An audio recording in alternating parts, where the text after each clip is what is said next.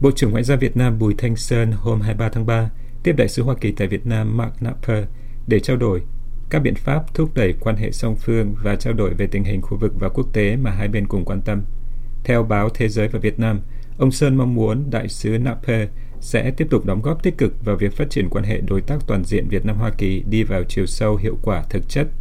Ông Sơn cũng được tờ báo trực thuộc Bộ Ngoại giao Việt Nam dẫn lời đề nghị đại sứ Nape phối hợp thúc đẩy các chuyến thăm của lãnh đạo cấp cao hai nước trong năm 2022 và phối hợp chặt chẽ với các bộ ngành Việt Nam để đẩy mạnh hơn nữa hợp tác giữa hai nước trong các lĩnh vực quan trọng và ưu tiên như phục hồi và tăng trưởng kinh tế sau đại dịch,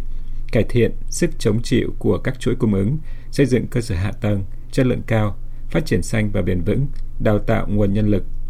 Vẫn báo Thế giới và Việt Nam đưa tin rằng hai quan chức ngoại giao cũng trao đổi về tình hình khu vực và quốc tế, trong đó có Ukraine. Ông Sơn được trích lời tái khẳng định lập trường nhất quán của Việt Nam về việc các tranh chấp bất đồng quốc tế cần được giải quyết bằng các biện pháp hòa bình, tuân thủ các nguyên tắc cơ bản của Hiến trương Liên Hợp Quốc và luật pháp quốc tế, nhất là nguyên tắc tôn trọng độc lập, chủ quyền và toàn vẹn lãnh thổ các quốc gia, nhấn mạnh cần bảo đảm an toàn cho dân thường, trong đó có người Việt Nam ở Ukraine, sơ tán khỏi vùng chiến sự. Ngoài ra, tin cho hay về tình hình khu vực, ông Sơn và ông Naper đề cao việc tuân thủ luật pháp quốc tế, trong đó có Công ước Liên Hợp Quốc về luật biển năm 1982 cũng như nhất trí tiếp tục phối hợp chặt chẽ tại các khuôn khổ hợp tác khu vực, nhất là các cơ chế của ASEAN và hợp tác tiểu vùng sông Mekong. Trang Facebook của Đại sứ quán Hoa Kỳ hôm 23 tháng 3 đăng tải hình ảnh cuộc gặp giữa ông Napper và ông Sơn để thảo luận về quan hệ đối tác Hoa Kỳ-Việt Nam. Đại sứ Napper được dẫn lời đánh giá cao sự đón tiếp mà ông nhận được khi tới Việt Nam và cho biết ông mong muốn được hợp tác chặt chẽ với Bộ Ngoại giao nhằm thúc đẩy các mục tiêu chung và đưa quan hệ song phương lên tầm cao mới.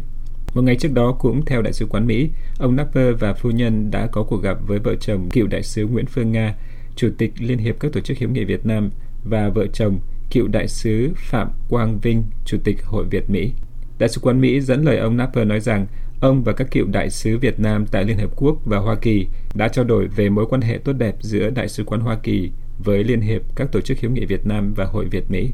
Chúng tôi mong muốn cùng hợp tác trong thời gian tới để tiếp tục thúc đẩy quan hệ hữu nghị giữa hai quốc gia, ông Napper nói, theo Đại sứ quán Mỹ.